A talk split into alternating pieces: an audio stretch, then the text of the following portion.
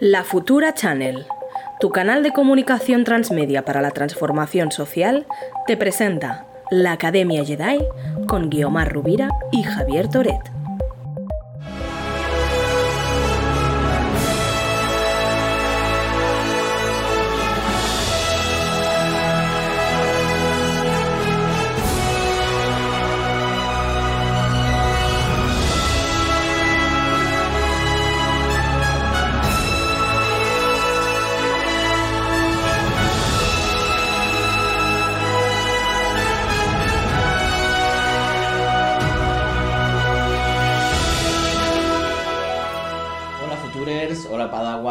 Estamos aquí una vez más en la Academia de Jedi, en la cuarta, la cuarta sesión. Hoy tenemos aquí a Omar, que está eh, en pantalla online, que va a saludar. Hola Padawans, yo también aquí estoy feliz de volver a estar con ustedes en esta Academia Jedi. Estoy en este momento eh, fuera de Barcelona, pero bueno, conectada con ustedes. Vale, pues vamos a ir ya a empezar a poner un poco la, la presentación.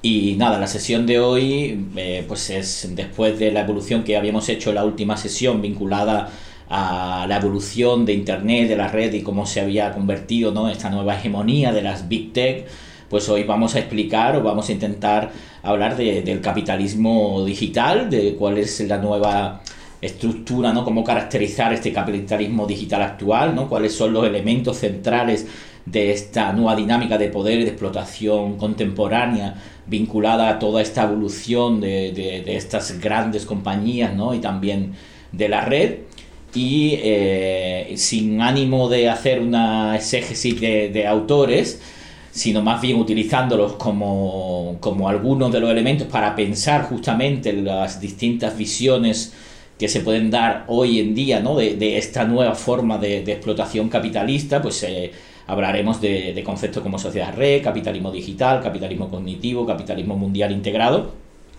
sin profundizar muchísimo en, estas referencias, pero sí para coger los elementos eh, centrales que nos sirvan para pensar cómo subvertir esta, dinámica de explotación capitalista contemporánea. Y nada, vamos a empezar con Bolívar Echevarría, ¿no, Guiomar? Sí, bueno, yo quería empezar con una reflexión sobre de, Bolívar Echeverría, quien habla de que existe un tren sistémico que ha cambiado gradualmente la posición principal en la apropiación de la renta, llevándola del campo de los señores de la tierra hacia el campo de los señores de la técnica. Esto es muy interesante porque es un poquito la reflexión que también han hecho otros autores sobre cómo eh, se han construido estos cercados del ciberespacio. Lo mismo que el capitalismo tuvo como condición para su aparición el cercado de las tierras, de las tierras comunales, ahora vemos que ese espacio libre de, o, digamos, no estriado del ciberespacio también ha sido eh, cercado. Entonces, Bolívar Echeverría es un filósofo boliviano mexicano que hace unos pocos años murió, pero que tiene una enorme trascendencia en su reflexión sobre la técnica él habla y piensa sobre qué ha pasado cuando esta técnica, esta potencia misma de la modernidad, que es un momento histórico en el que el desarrollo de la técnica abre la posibilidad de replantear la relación entre la humanidad y la naturaleza, ya no como una lucha por la sobrevivencia, sino como apertura a otro horizonte reconciliado y no violento, como la revolución técnica es instrumentada en lugar de para eh, la abundancia, se vuelve en manos del capitalismo en generadora de escasez. Entonces, es, importante pensar eso. ¿Qué ha pasado con la técnica cuando se ve reducida a tecnología? Es decir, a una lógica instrumental para la producción de dinero. Y además, ¿qué pasa con el conocimiento humano cuando es apropiado y orientado para el enriquecimiento de unos pocos, cuando ese conocimiento muchas veces se ha forjado en universidades públicas a través del saber de muchísimas personas eh, y, cómo vemos esta nueva ola de imperialismo, colonialismo basado en, la en, lo tecnológico, ¿no? la pérdida de soberanía de los estados nacionales, la refeudalización de la vida económica y el, surgimiento de esta especie de monstruos transnacionales que gobiernan eh, la humanidad. Pero todo esto tiene una historia, en cierta manera, que eh, además que se construye a través también de conceptos, de imaginarios, de, pues de, ideologías. Y una de las más potentes es la ideología de la sociedad de la información, que es un concepto que se gestó en los 70 y que se extendió a los 80 con la desregularización y la liberalización de las comunicaciones, es decir, con el neoliberalismo. Ahí en 1992 ya vemos al Gore proponiendo estas autopistas de la información para acabar con los desequilibrios, ya me dirán ustedes, si con la desigualdad se acaba con, con Internet. También vemos, el, muy importante, el informe Benjamin en el 97 en Europa sobre la sociedad de la información, que tiene una, una, visión claramente neoliberal. Todo esto para entender cómo al final todo el desarrollo de la infraestructura digital pasa a manos privadas.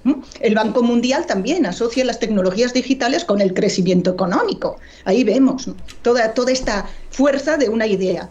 También vemos desde la teorización, desde las ciencias sociales, a nuestro gran maestro Manuel Castells, que en 1996 eh, escribe La Era de la Información 1, 2 y 3, un importantísimo eh, texto donde también reflexiona sobre estas nuevas condiciones para, también para la lucha social y para, y, para los movimientos sociales. Sin embargo, como decía Herbert Schiller, en el fondo el, discurso digitalista es un, un subterfugio que oculta una receta, privatización y neoliberalismo. Entonces, pasamos a un discurso digitalista, que será el discurso que, impregnará la última década del siglo pasado, donde vemos toda, eh, toda la potencia del poder puesta al servicio también de producir este discurso.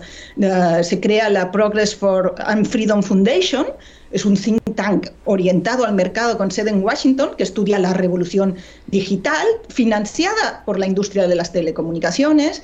Tenemos a la RAND Corporation, el mayor centro de investigación del mundo creado eh, en el contexto de la Guerra Fría, eh, en Estados Unidos, dependiente del Departamento de Defensa, que crea también la idea de guerra de red, sociedad red. Tenemos el MIT, el Instituto de Massachusetts, con Nicolás Negroponte, que produce un libro que se llama Being Digital, en el 95, que fue traducido a 40 idiomas, o sea, ser digital, ¿no? Además tenemos pues los héroes de Silicon Valley haciéndose millonarios. Entonces, toda esta cosmogonía y esta utopía tecnológica es además apoyada por una producción cultural muy interesante que nos fascina a nosotros, que es esta cosmogonía cyberpunk, con William Gibson y, y la novela El Neuromante, que es la que crea el término del ciberespacio, con Neil Stephenson, que, con el Cryptonomicon, que también llega a esa reflexión de la matemática de una situación, permite luego programar con el código y ya lo sabías, ya podías manejar, ya podías hacer la revolución. Y bueno, para no dejar fuera la gran producción eh, maravillosa de las películas de Matrix como dice Mayans, cuando por fin Neo alcanza el conocimiento tecnológico, que es un lenguaje de programación, el código de la máquina es capaz de actuar y subvertir el status quo existente. En cierta manera vemos esta eh, cosmogonía, esta ideología digitalista que en el fondo eh, es la cima del etnocentrismo, ¿no? en este caso del mundo del norte. Claro. Entonces... Pues eh, es, continuamos un poco, ¿no? Después de todo este repaso por esta ideología, ¿no? Eh, tecnoutopista, en, parte, ¿no? Ahí ya empieza a haber más mirada, ¿no? Como la de Dan Schiller, que tiene este libro de Digital Capitalism, que pues básicamente lo que viene a explicar es cómo hay esta aplicación de, de, la, de la política del neoliberalismo a las redes, ¿no? Y cómo realmente pues hay una, una dinámica del consumidor global, ¿no? Y empieza a ver como una crítica a este, a este, a este todo mm, discurso emergente, tecnotopista y digitalista.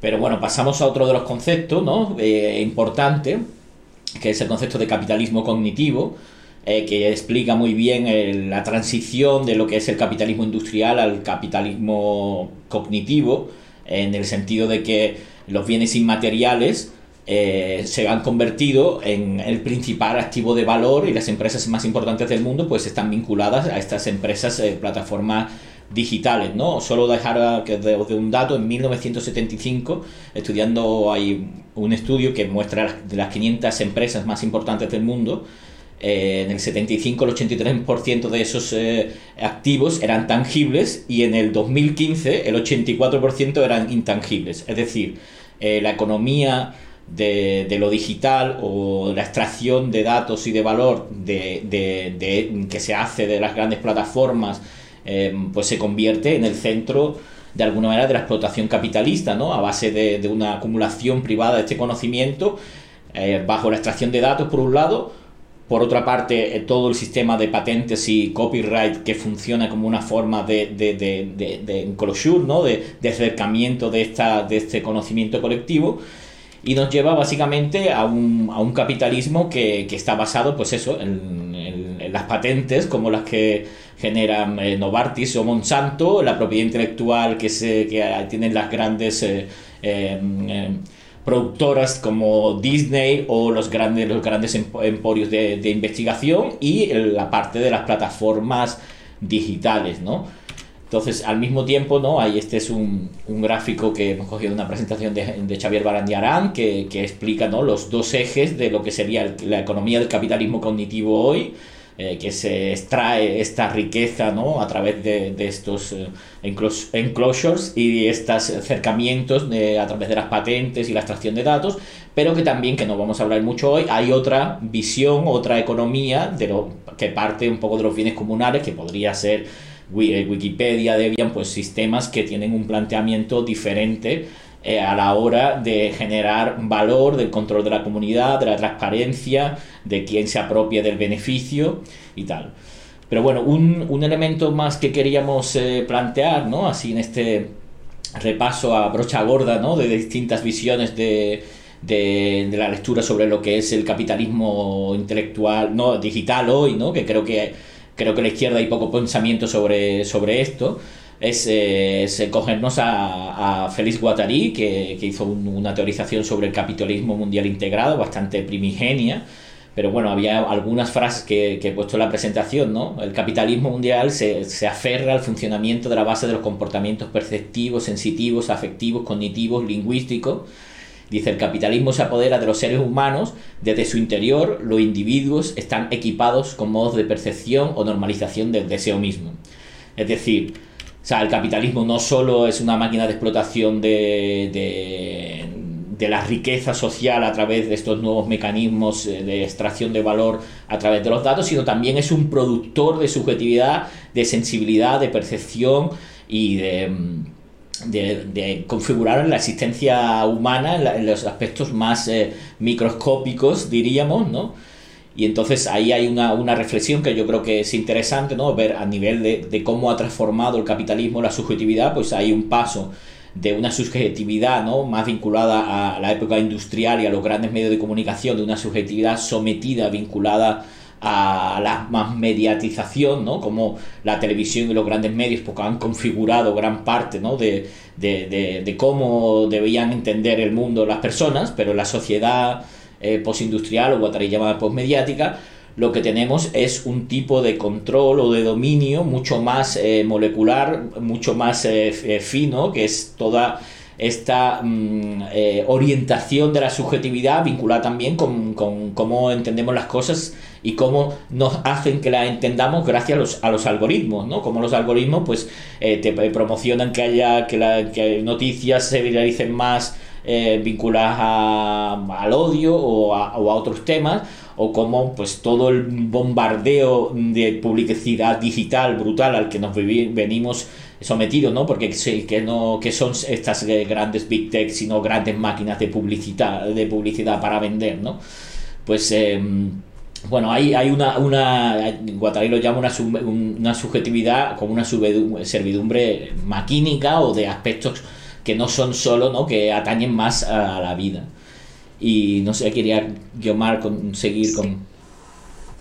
Sí, yo quería antes de esta lámina eh, reflexionar un poquito sobre la potencia misma que se veía a finales del siglo pasado. Los teóricos autonomistas veían la posibilidad del trabajador cognitivo como una forma de recuperar los medios de producción, mientras, eh, pues en cierta manera, eh, una posibilidad de a través de estas nuevas herramientas digitales de tener otra, otra deriva. Lo que vemos es que al revés de, de lo prometido, al revés de esta ideología y esta potencia misma de agregación de otra modernidad posible, que es una reflexión muy interesante que desde Bolívar Echeverría, como les decía, hasta Márgara Millán, hasta desde muchos lugares de, América Latina también se piensa, pues, cómo podría ser otra apropiación de la técnica, otro trabajo, ¿no? Y en ese sentido quería eh, mencionar eh, el trabajo de Iván Illich, la convivencialidad, que hace una reflexión también sobre la importancia de las escalas a la hora de pensar la técnica. ¿no? es lo mismo enlazarnos unas cuantas personas que enlazarnos a nivel de comunidad, que enlazarnos a nivel de país o de globo. Entonces, en ese sentido, eh, vemos cómo este trabajo cognitivo, esta posibilidad de las redes, de la creación de eh, espacios de, interlocución, eh, con estas herramientas, una cosa es que el hombre controle o la humanidad controle la herramienta y otra cosa es que la herramienta ya en sí misma, que es una deriva de un capitalismo que, funciona casi como una, máquina de expropiación, pues se apropie de la humanidad. Y ahí Eugeni Morozov, que es un crítico al tecnooptimismo sobre todo, eh, pues hace una crítica muy fuerte al autonomismo italiano y dice Steve Jobs nos, prometió computadoras que servirían de bicicletas para la mente, pero lo que obtuvimos a cambio son líneas de ensamblaje para el espíritu que tiene mucho que ver con esta, estas líneas de ensamblaje para el espíritu, con esta reflexión de Guattari, de lo que nos estabas planteando, Javier, sobre estas nuevas formas de subjetividad que se están generando y que tienen una razón además material frente a la precarización de la vida, frente a la violencia creciente, frente a las incertidumbres brutales eh, que enfrenta la gente y que enfrentamos en cada momento eh, de forma más acelerada, ya no digamos ante eh, una pandemia como la que hay o una pandemia de feminicidios, una pandemia de juvenicidios, una, una migración, una, situación de expulsión de la vida en, todos los, sentidos de este capitalismo galopante, pues ¿qué pasa?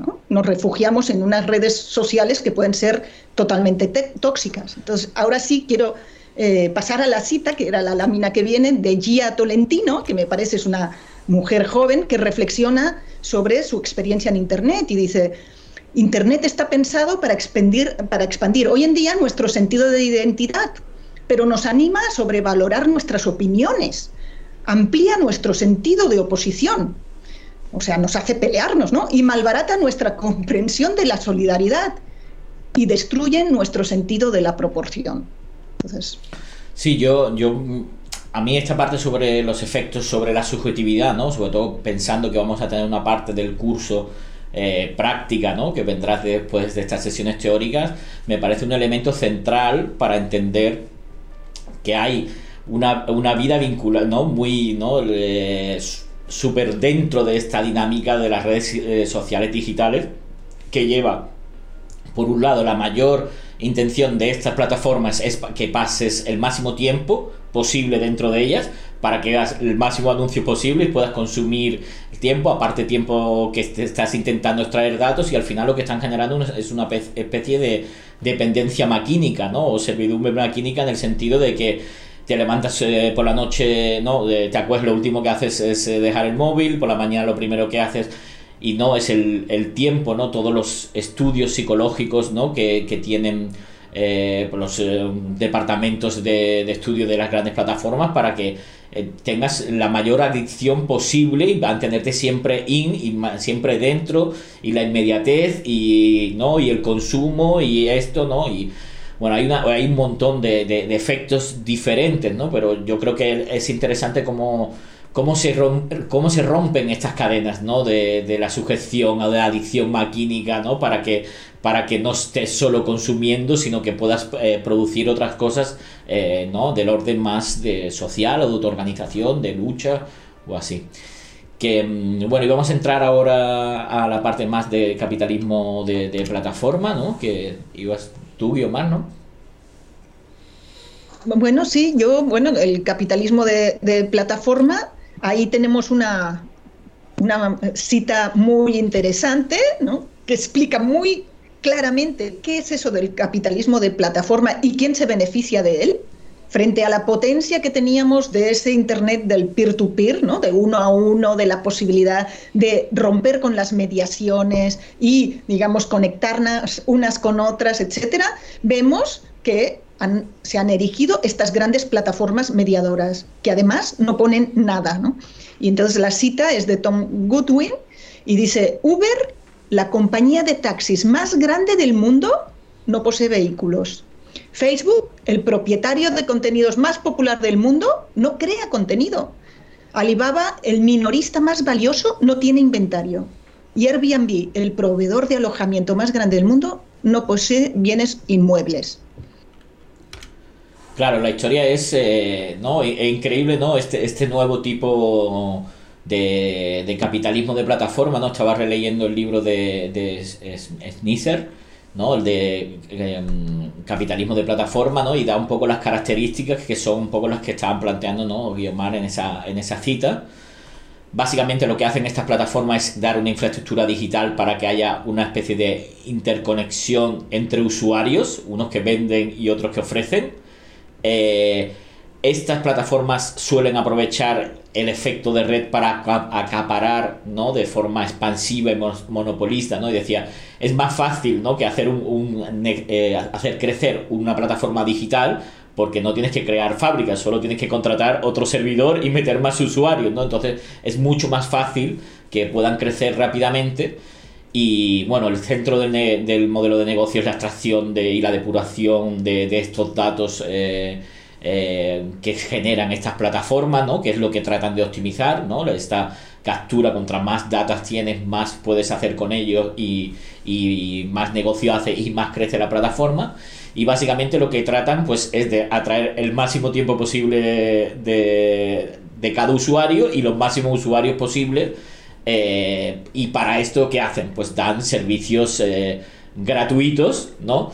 Eh, ¿no? Que siempre hay esta cosa, si es gratuito, el, el productor es tú, y otros servicios que son de pago para compensar, aparte de todo el negocio que hacen con los datos, ¿no? Y es un poco lo que, estamos viendo hoy en día, cómo estas plataformas eh, están eh, rompiendo los sectores tradicionales económicos, generando problemas de múltiples tipos a nivel, por ejemplo, de Uber, a nivel de, de, polución, ¿no? de contaminación o Airbnb con la especulación de, del precio de, la vivienda, que es un bien básico, pero gracias eh, a la aportación de, esta empresa de plataforma, pues lo que se está generando es un, un regulamiento ¿no? del mercado de, la vivienda. ¿no?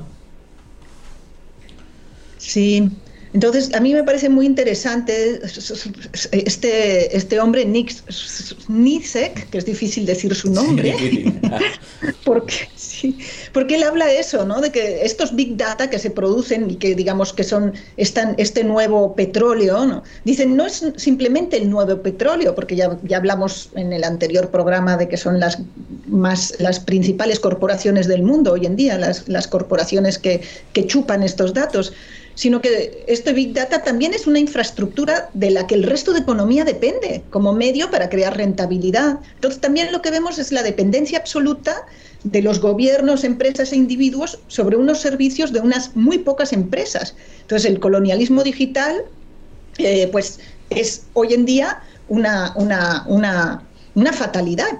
¿Y cómo vamos a hacerle? Él, por ejemplo, se preguntaba en una entrevista pues que la respuesta tradicional del liberalismo para acabar con los monopolios, que tiene que ver con romperlos, dice que no funcionan estos casos. Dice las plataformas funcionan mejor para todos los involucrados debido a su enorme tamaño. Pensemos en Google, pensemos en Facebook, ¿no? O sea, entonces yo creo que él da un punto muy importante que, a mí me parece fascinante porque nos obliga a pensar, debemos reconocer los servicios públicos de las plataformas, después regularlos y expropiarlas. Me parece sensacional. Vale, pues. Aunque suene un, poquito difícil. Bueno, es también lo que nos tocaba eh, pensar en esta época, ¿no? Es los problemas son nuevos, eh, los enemigos son globales y el poder que tienen también y es importante también pensar radicalmente ¿no? cómo, cómo podemos hacerle frente. Entonces, eh, si te parece que Omar, vamos a pasar a, la entrevista, ¿no? Hoy tenemos a Kais Cancela, que nos hablará también, ¿no? De estas cosas de uberización, de cómo ve hoy el, capitalismo digital, la ideología de Silicon Valley. Y sin más, pues entra cortinilla y ya estamos en un momento con Kites.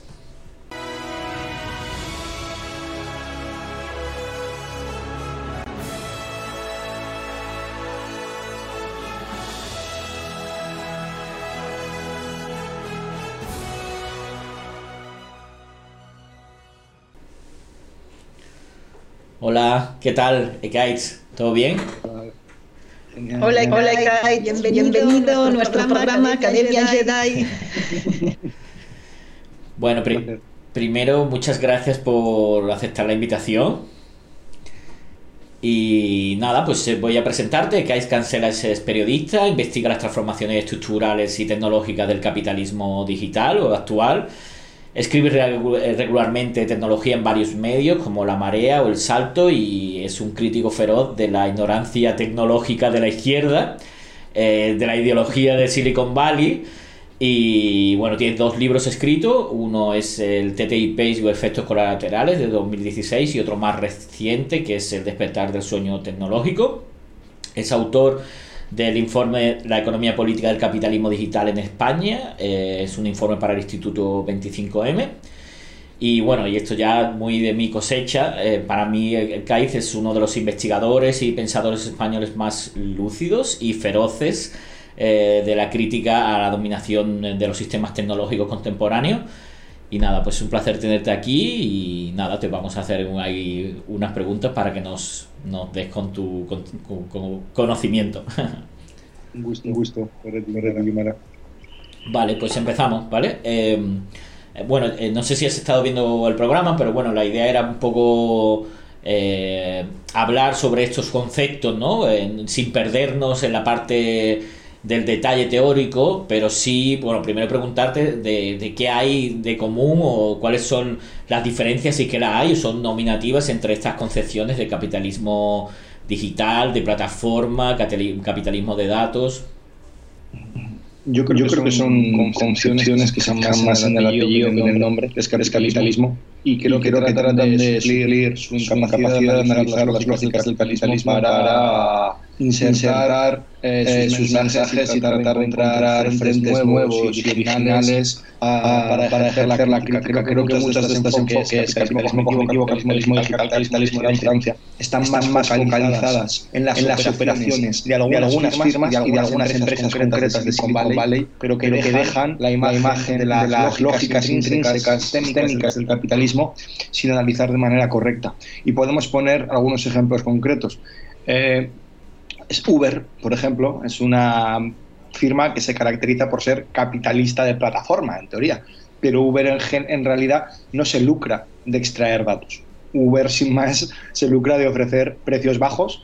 Uber se lucra principalmente de esos precios bajos, esos costos bajos, vienen a expensas de trabajadores eh, y trabajadoras que cobran una basura y están sometidos a métodos de vigilancia absolutos, similares a los del Taylorismo, pero no distintos. Es decir, es una forma de Taylorismo digital con mecanismos más desarrollados, pero el Taylorismo. Y luego hay otra clave que, esto muchas veces no se analiza, ¿no? Por ejemplo, en las interpretaciones de capitalismo digital y capitalismo de, plataformas, ¿no? De, perdón, cognitivo y de plataformas, no se analiza, si queremos, el segundo apellido, que sería capitalismo digital financiarizado. Es decir, si Uber puede existir, es porque Uber es una empresa que tiene unas pérdidas de 3.000 millones al año. Es decir, si puede soportar esas pérdidas, creo que, son más, no, lo he revisado el dato, pero si puede soportar esas pérdidas es porque tiene detrás a una serie de inversores financiando eh, cada pérdida. ¿Para qué? Para que pueda sobrevivir en el mercado todo el tiempo posible para expulsar a la competencia. Pero Uber, no para de acumular pérdidas. Uber no es una empresa rentable. Y eso nos explica si por cada 3.000 millones que pierden no le meten 3.000 millones de euros más. Y eso se lo mete en fondos de inversión como SoftBank, que es un fondo de inversión de, del eh, bueno, el fondo de inversión Vision Fund de SoftBank, que, que, es de, que, es de, que está principalmente financiado por Arabia Saudí, ¿no? O sea, estamos viendo que Uber existe porque hay dinero saudí por ahí flotando, flotando desde la crisis de los 80, en parte debido al petróleo, en parte la crisis de 2008, ¿no? Crisis del petróleo, se busca una solución financiera, ¿no? Llegamos al 2008, en 2008 otra crisis, hay que desplazar el dinero a algún sitio y desplazamos el dinero a la industria tecnológica y a Uber. Pero ahí está el análisis del capitalismo, ahí es donde operan algunas lógicas que, están, que van más allá del apellido, ¿no? Sí, yo creo que lo que dices es muy importante. Y, pienso sinceramente que el tema del capitalismo financiero y de los fondos de inversión es algo que no, eh, le hemos prestado la suficiente atención. O sea, si, tú ves eh, quién está detrás también de, Facebook, de Google, de tal, pues son BlackRock, o sea, fondos de inversión están moviendo y están también tomando esas decisiones sobre el mundo.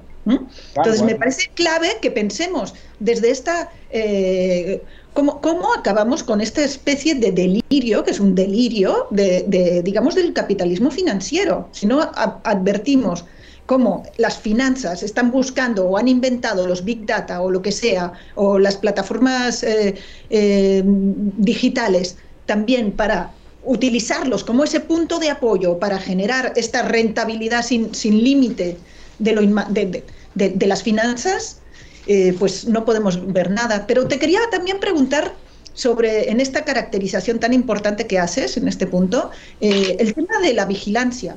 O sea, también el, asunto que tiene que ver con el hecho de que nuestros datos, nuestro rastro está ahí y también sobre la otra parte del mundo, ¿no? ¿Qué pasa con las grandes plataformas en países como China? A ver, a mí el tema de la vigilancia me importa poco, quiero decir, porque es que a mí me gustaría que me vigilaran para crear, o sea, a mí no me importaría que mi médico de cabecera me, me vigilara mi historial médico para predecirme el cáncer. No sé, no sé si nos entendemos. O sea, a mí, no, a mí el, experimento de China me encanta, o sea, y perdona que lo diga así, pero es que me parece muy bien crear un, un, un, se llama el crédito social chino, que lo que se encarga es de, bueno, si tú eh, te portas mal y vas a una manifestación, te suben el alquiler. Eso es una mierda, ¿vale? Pero si tú trabajas para la comunidad, por ejemplo, eh, no sé, produciendo artículos, haciendo arte, ahí quizá no tengas que pagar alquiler, ¿no? Que, es, bueno, es que, lo de que los autónomos, que los artistas no paguen los autónomos no es nuevo, quiero decir, pero se podrían establecer esos mecanismos de crédito social distintos, socialistas, no como el modelo chino, que es extremadamente capitalista, y es solo una forma de tener, de organizar la economía de manera distinta a Estados Unidos, pero a mí esa idea me, me gusta mucho. El problema que veo con, con la vigilancia forma parte más de una de las lógicas que estaba describiendo, ¿no? que es la, la la del taylorismo digital.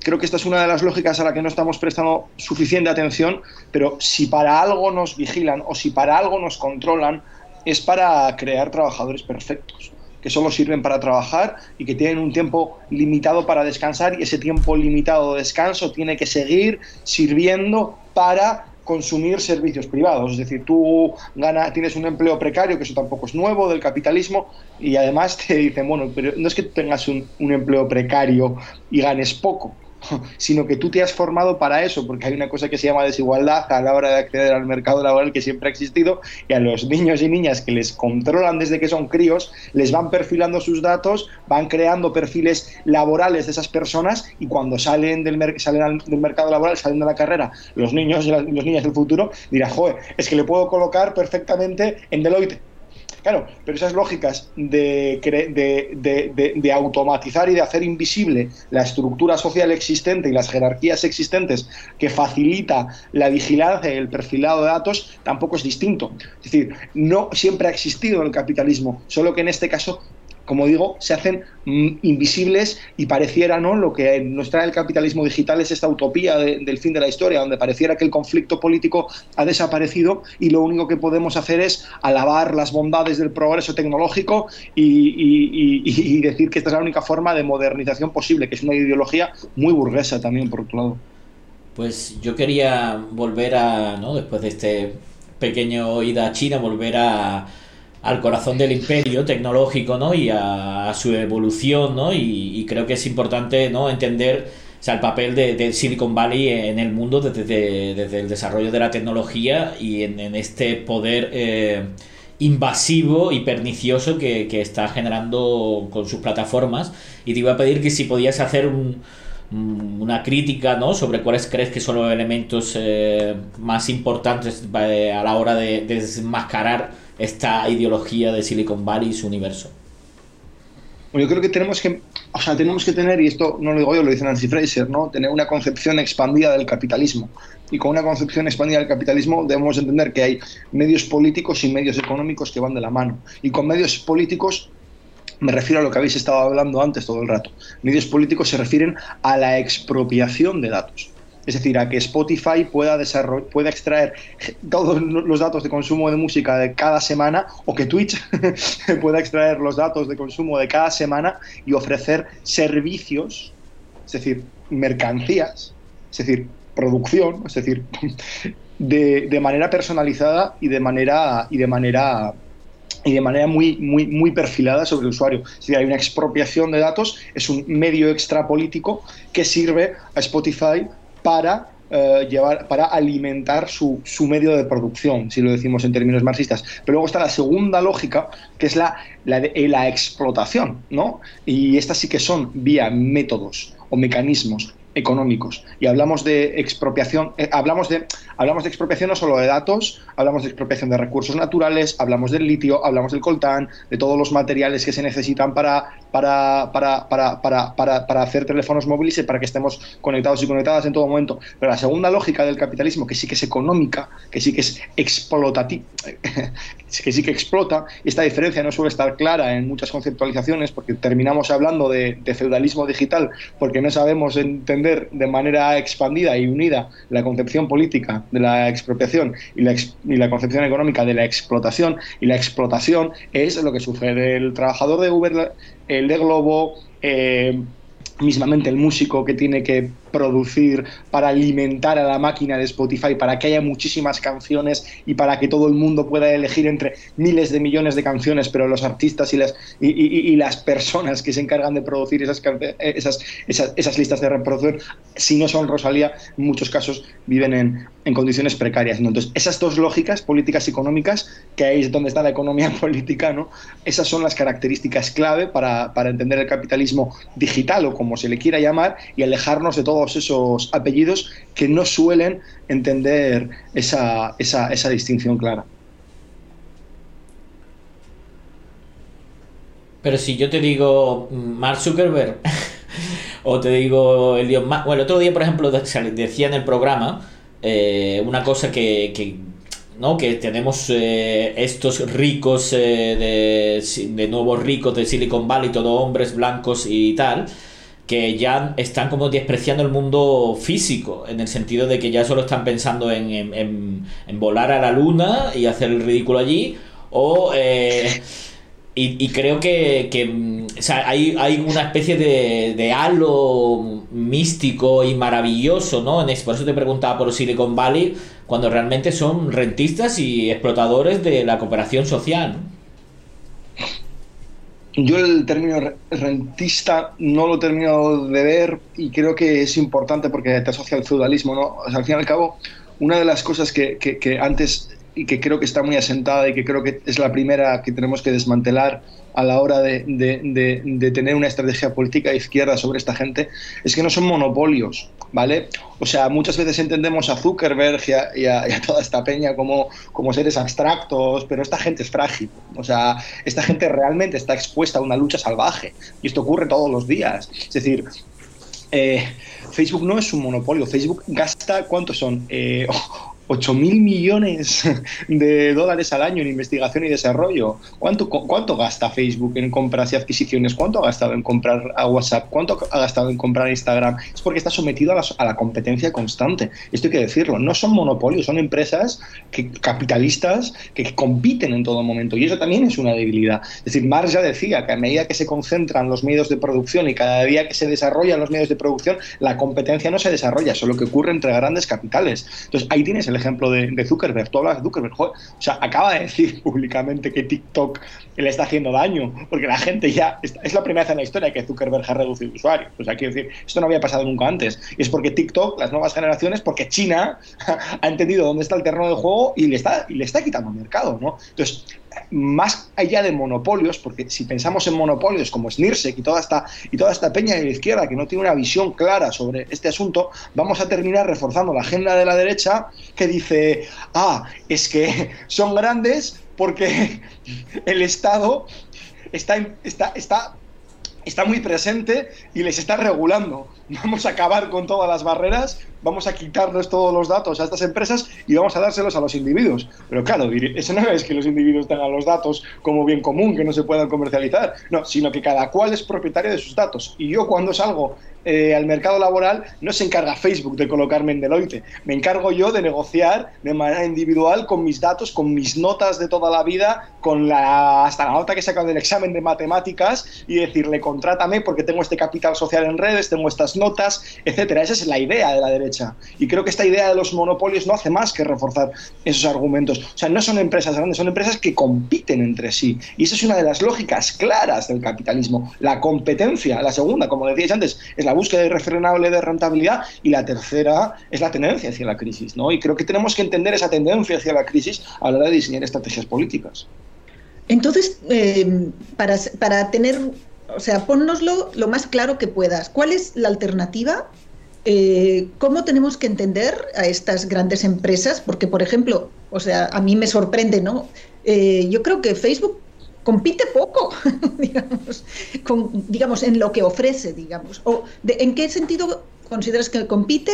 ¿En qué sentido eh, tenemos que entender, me parece clave lo que dices, ¿no? Este nuevo fenómeno, son fenómenos nuevos que quizá los términos antiguos solo oscurecen, ¿y de qué manera eh, podemos combatirlos? ¿Qué salida ves tú? ¿O qué, alternativas ves tú? Porque, por supuesto, la, propiedad individual tampoco de los datos ni de nada es la, solución, es una solución liberal al, al tema, ¿no? ¿Qué propones?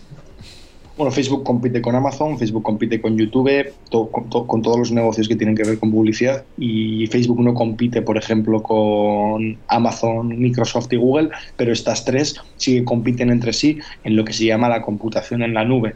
Es decir, que cada persona tenga la capacidad de tocar un botón y tenga todos los servicios básicos porque hay una, un conjunto de programas informáticos detrás que están haciéndolo para que el usuario llegue y diga, oh, una lista nueva ¿vale? Una lista de reproducción nueva. Yo creo que tenemos que socializar eso, ¿no? Yo creo que la computación en la nube, eh, las capacidades computacionales tan poderosas que tenemos, que en este momento se concentran en tres empresas estadounidenses y dos chinas, es decir, estamos viendo que Amazon ha anunciado dos centros de datos en Aragón, eh, Microsoft y Google han anunciado uno en, en eh, uno cada uno en Madrid. O sea, estamos viendo que son las nuevas bases militares, pero en versión digital, ¿no? O sea, entonces la clave para atacar ese poder no es nacionalizarlas, porque tú no puedes ir con una bayoneta o con una metralleta a Estados Unidos y el ejército español y diga, lo nacionalizo. No, mire, querido, sus datos están en Estados Unidos. Yo creo que tenemos que crear infraestructuras públicas y servicios de computación en la nube que evidentemente estén provistos por, no provistos por el Estado, pero que el Estado sí que ponga la financiación para que que cada persona en su casa tenga la capacidad de hacer operaciones computacionales de la complejidad puede hacer cualquier persona en la nube, porque en la nube ocurren operaciones matemáticas muy complejas y que solo se pueden hacer a través de tres empresas y creo que la clave principal es que el Estado diga, vale, ahora esto es una responsabilidad del Estado.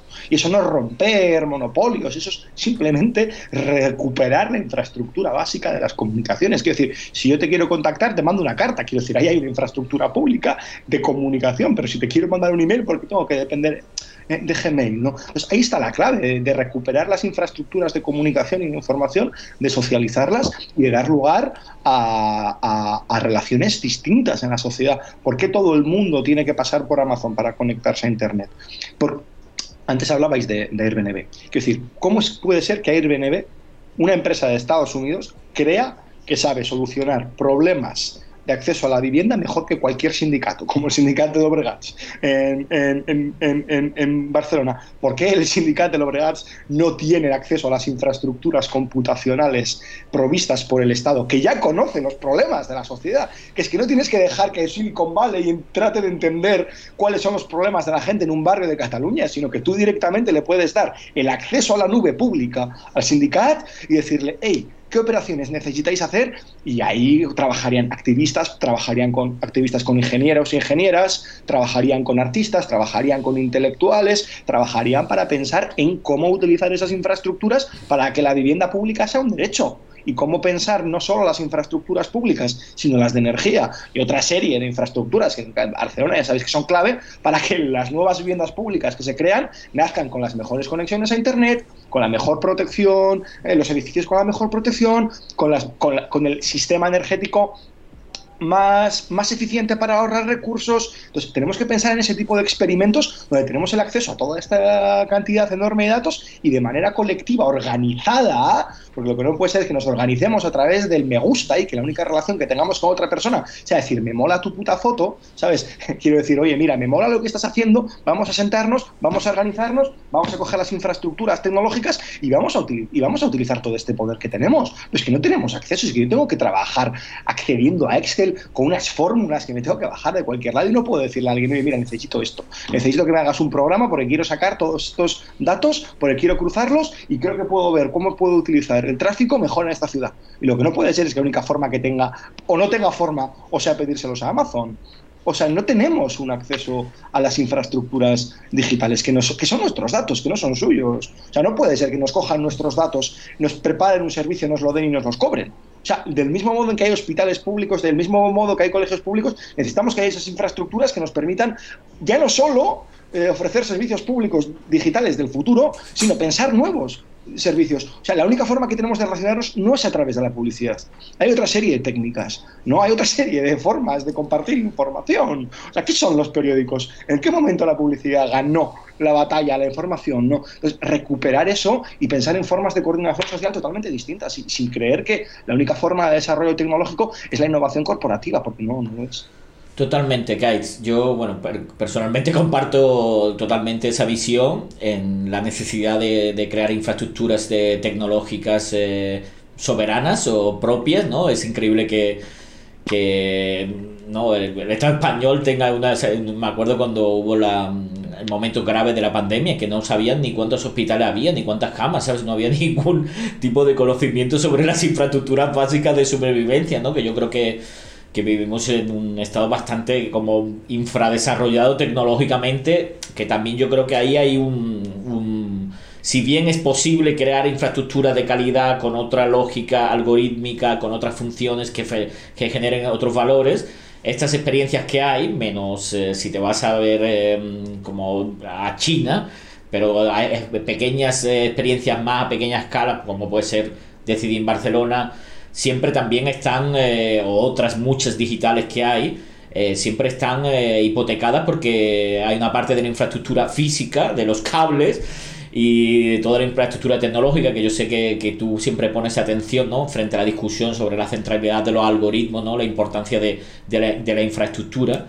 Pero bueno, es, como si compartiéramos esa visión a, a, largo de lo que hay que hacer, pero hay como un entremedio entre que la izquierda mm, no tiene clara esta visión y que realmente las relaciones de fuerza son las que son, es, difícil eh, o, cuesta mucho eh, generar estas infraestructuras propias, ¿no? Hay una dificultad ahí en, avanzar en este, en este camino.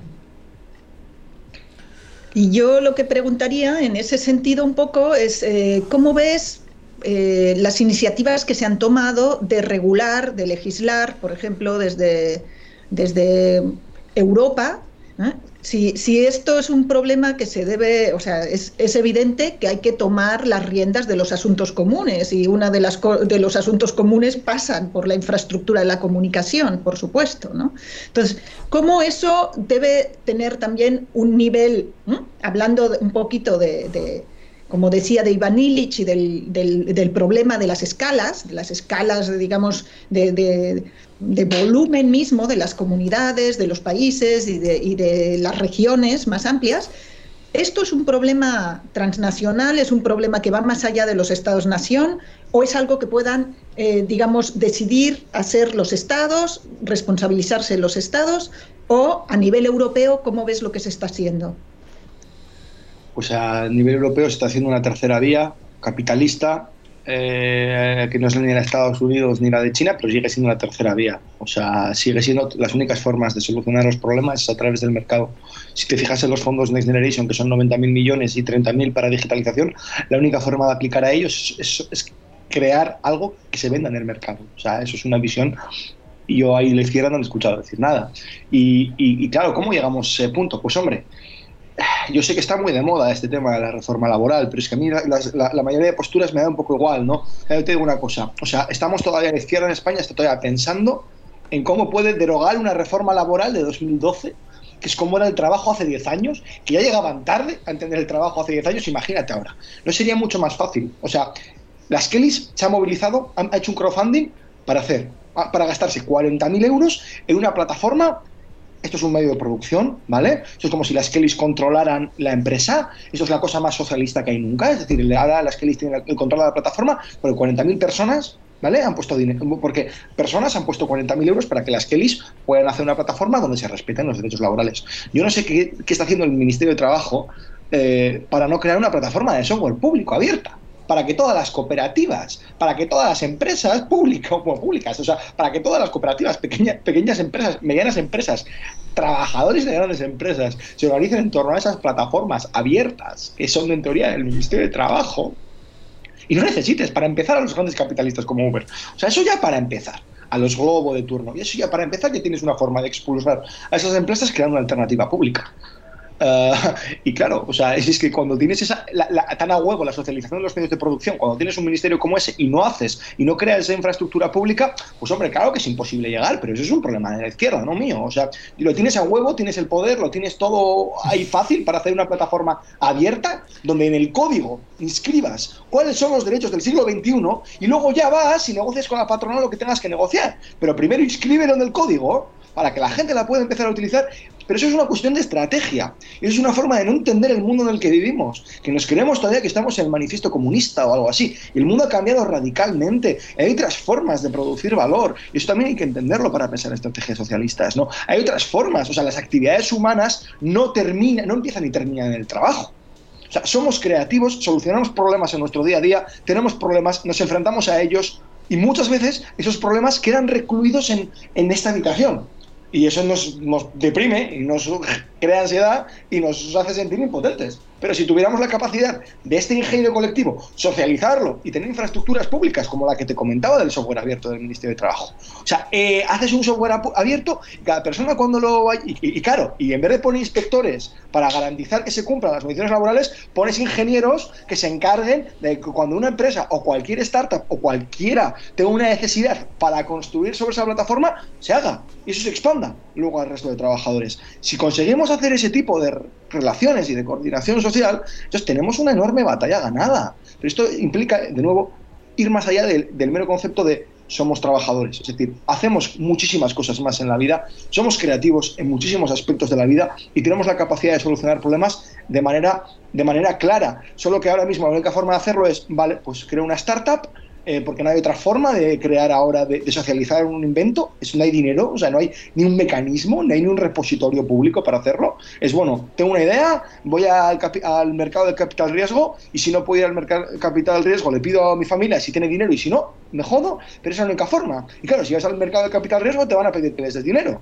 y para darle, devolverles la inversión vas a tener que crear una herramienta que extraiga datos y vamos a empezar otra vez en el bucle en lugar de tener fondos públicos para llevar a cabo determinadas estrategias. Es decir, se, se firman contratos cada mes para, para, comprarle software a Indra, a Telefónica, se gastan una barbaridad de dinero en contratos ¿vale? Para desarrollar softwares privativos en cada departamento de la administración de todo el Estado y con uno, de manera mucho más barata, podrías proveer a toda la administración. Y encima que estuviera abierto para que cualquier persona añadiera a ello. O sea, es que no, no, somos, no sé si estamos siendo conscientes de la capacidad que tenemos para transformar el, estado de las cosas existentes y de sal y de, vamos, de, de, salir de Facebook, eh, aunque sigas conectado a Facebook, pero para tener plataformas distintas, eh, no sé si somos conscientes y no sé si cuántas alternativas, cuántas posibilidades vamos a tener en, en, en, los próximos años de estar en el poder para implementarlas. ¿eh? bueno, está, está, por ver, está por ver. Yo eh, comparto la visión, pero también veo la, la dificultad, No, no, no, no es sabes que implementar cambios tan profundos en tal creo que llevan necesitan mucho empuje pero bueno, quería hacerte la, última pregunta, que ya vamos un poco sobre tiempo. Que, bueno, eh, te he escuchado y leído, ¿no? Decir, ¿no? Que, que España es una colonia digital o que va en camino de ser una colonia digital de China y Estados Unidos. Y ya quería conectar esto, ¿no? Con esta cosa que están diciendo Facebook, ¿no? Decir que se quieren ir de... amenazan con irse de Europa. Y digo, no nos tocaría esa suerte. Pero la cosa es, eh, claro, es... Quería saber cuál es tu respuesta, ¿no? ¿Cuál es tu respuesta a esto? Sí, que se vayan, pero ¿qué, qué, qué, habría que hacer, ¿no? Porque habría que montar una alternativa si estuviera lista, ¿no? Para, para poder, eh, ¿no? Eh, suplantar todo ese hueco gigante que dejaría Facebook o Instagram en Europa, vaya ese señor Zuckerberg, ¿no? A ver, no sé, o sea, quiero decir, ya hay infraestructuras públicas que son alternativas a Facebook, o sea, ya existen, o sea, por ejemplo, pues ahora, pues el otro día mismamente en el canódromo eh, XNet con el Ayuntamiento de Barcelona ha impulsado un software, o sea, una plataforma de software abierto para digitalizar la educación fuera de Google. O sea, ya tenemos redes eh, tecnológicas en universidades como Rediris que son capaces de ofrecer muchos de los servicios de videoconferencias, de gestión de emails que ofrece Google. Ya tenemos posibilidades, o sea, si es que cuánto, cuánto cuesta, o sea, desarrollar una plataforma que haga las funciones de Facebook, pero mejor es decir, ¿por qué tenemos que conectar a gente en base a eh, explotar sus inseguridades, individualizarla y, convertirla en una máquina productiva de memes o una máquina productiva de fotos sobre sí mismas y no les permitimos explorar lo que es sus identidades más profundas, la manera en que les gusta autorrealizarse y una vez que está eso, se junta a las personas. Porque la gente la cruzamos por los clics que da y no tenemos una forma de decir, pues mira, mi, pareja que está sola en Bilbao no conoce a gente, pero tiene mogollos, tiene, eh, un, tiene un carácter profundísimo, le gusta un mogollón de cosas, pero no tiene la forma de conectarse con gente que le gustan las mismas cosas. Porque la única forma que tiene de hacerlo es a través de Facebook, que no se rige por esa serie de criterios. Porque no hay una plataforma pública, que es barato hacerlo. o sea, ¿qué te gusta? A ver, o que te dé una lista de, o que te deje a ti meter artículos, o que te gusta, que te deje a ti meter imágenes, o que te deje a ti darle un input a la plataforma. Un input que no sea extractivo, que no extraiga tus datos y luego te ofrezca amigos. Que tú introduzcas el input, ¿vale? Ni que te ofrezca un catálogo como si fuera Tinder, como si fuera, no sé, la compra de Eroski o, de, o, de, o del Mercadona. Que tú introduzcas los datos y que una plataforma pública de coordinación social te, te junte a otras personas y no te junte para que te encuentres en ellos en un bar, sino que haya luego una infraestructura cultural y artística que diga, pues mira, aquí podéis coincidir con gente de tu rollo en este evento público, físico, que se hace con dinero público en lugar de hacer eventos con Deloitte, y ahí que se generen relaciones nuevas, que luego hay espacios como el Canódromo en Barcelona para que ingenieros, eh, gente de humanidades, artistas se junten y piensen. O sea, hacer una plataforma alternativa a Facebook es facilísimo. O sea, la, la propia sociedad es alternativa a Facebook. O sea, cuando sales a un bar ya estás siendo más radical que Facebook. Entonces, ¿por qué cuando estamos en el mundo digital no se nos permite ser, ser nosotras mismas? O sea, ¿por qué no permitimos autorrealizarnos, autosatisfacernos o divertirnos? Porque todos los estudios dicen que somos más tristes estando en redes sociales. ¿Por qué es esto? Es decir, eso es porque son redes que nos extraen hasta el último, hasta nuestra última capacidad cognitiva, en lugar de permitirnos desarrollarnos de manera libre. Bueno, pues eh, muchísimas gracias. Totalmente de acuerdo, Sí, totalmente de acuerdo, Ekaitz. Muy, muy, muy ilustrativa tu, plática y bueno, hemos disfrutado con, tu pensamiento y hemos aprendido muchísimo. Entonces, pues vamos a buscar esas alternativas en la clase que viene, en la, en la, próxima sesión. Vamos a explorar las alternativas también al colonialismo digital en América Latina, por ejemplo. ¿no? Entonces, me parece bien importante rescatar todas estas eh, cosas que se están haciendo de otro modo y sobre todo no subordinar nuestra, nuestra capacidad de socializar, de, amar, estar con otras y otros a unas plataformas que lo único que nos quieren es hacer más tristes y, realmente extraer de, nuestra socialidad un valor eh, infame a, través de la adicción y de la humillación. Entonces, me, parece clave que tomemos esas decisiones políticas sobre la tecnología que queremos y además que siempre serán decisiones contingentes, como tienen que ser las decisiones políticas. ¿Cómo hacemos esta plataforma? ¿Qué algoritmo nos sirve? ¿Ahora no nos sirve? ¿Ahora podemos pensarlo de nuevo? Ah, yo creo que esa sería una creatividad social importantísima que habilitaría otra técnica. Otra técnica, esa técnica lúdica de la que hablaba también Walter Benjamin que no sea una técnica sometida a la instrumentalidad capitalista. A favor de Benjamin siempre, con todo, vamos. bueno, que te despedimos el Kites y muchas gracias por venir y esperemos que, nos volveamos pronto, ¿vale? Muchas gracias. Físico. Adiós, adiós. Vale, pues eh, nada, maravillosa la, conversación con el Kites. Ya veis que, tiene una cabeza bien amueblada y bien rápida. Y nada, íbamos eh, a terminar el programa con nuestras eh, enseñanzas Padawan, entra cortinilla.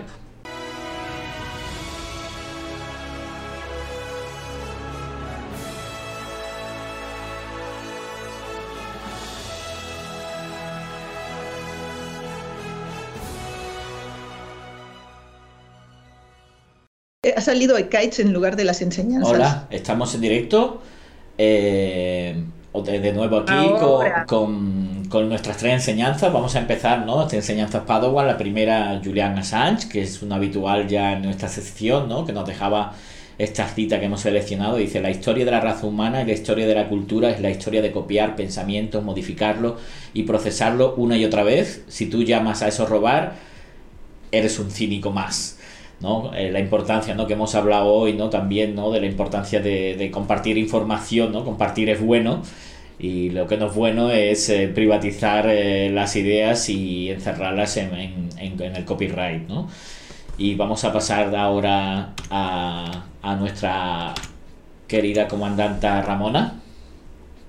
Sí, no queríamos dejar de mencionar a la comandanta Ramona del Ejército Zapatista de Liberación Nacional que ella eh, estuvo muy entusiasmada con esta primera red internacional eh, tan fuerte que se generó alrededor del zapatismo y dice, la red intergaláctica es más poderosa que cualquier arma.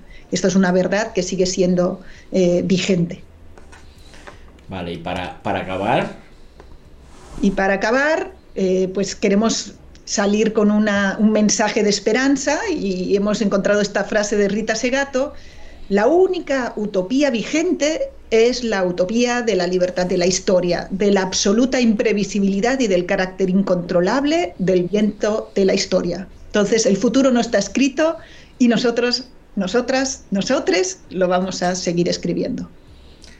Bueno, pues sin más, eh, lo dejamos aquí, esta cuarta sesión de la Academia Jedi.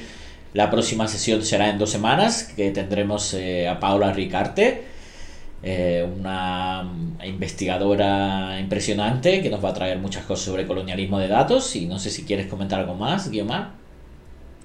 Bueno, pues eh, las esperamos eh, en 15 días y por favor, pues mándennos sus comentarios. Creo que nos está fallando quizá el, revisar el chat, es bastante difícil estando no, no, tan presencialmente las tres personas que estamos en, en este momento, pero pues Gracias por estar ahí. Venga, muchas gracias Padawan y nada, estaremos ahí más al loro del chat la próxima. Un abrazo. Chao, Guiomar.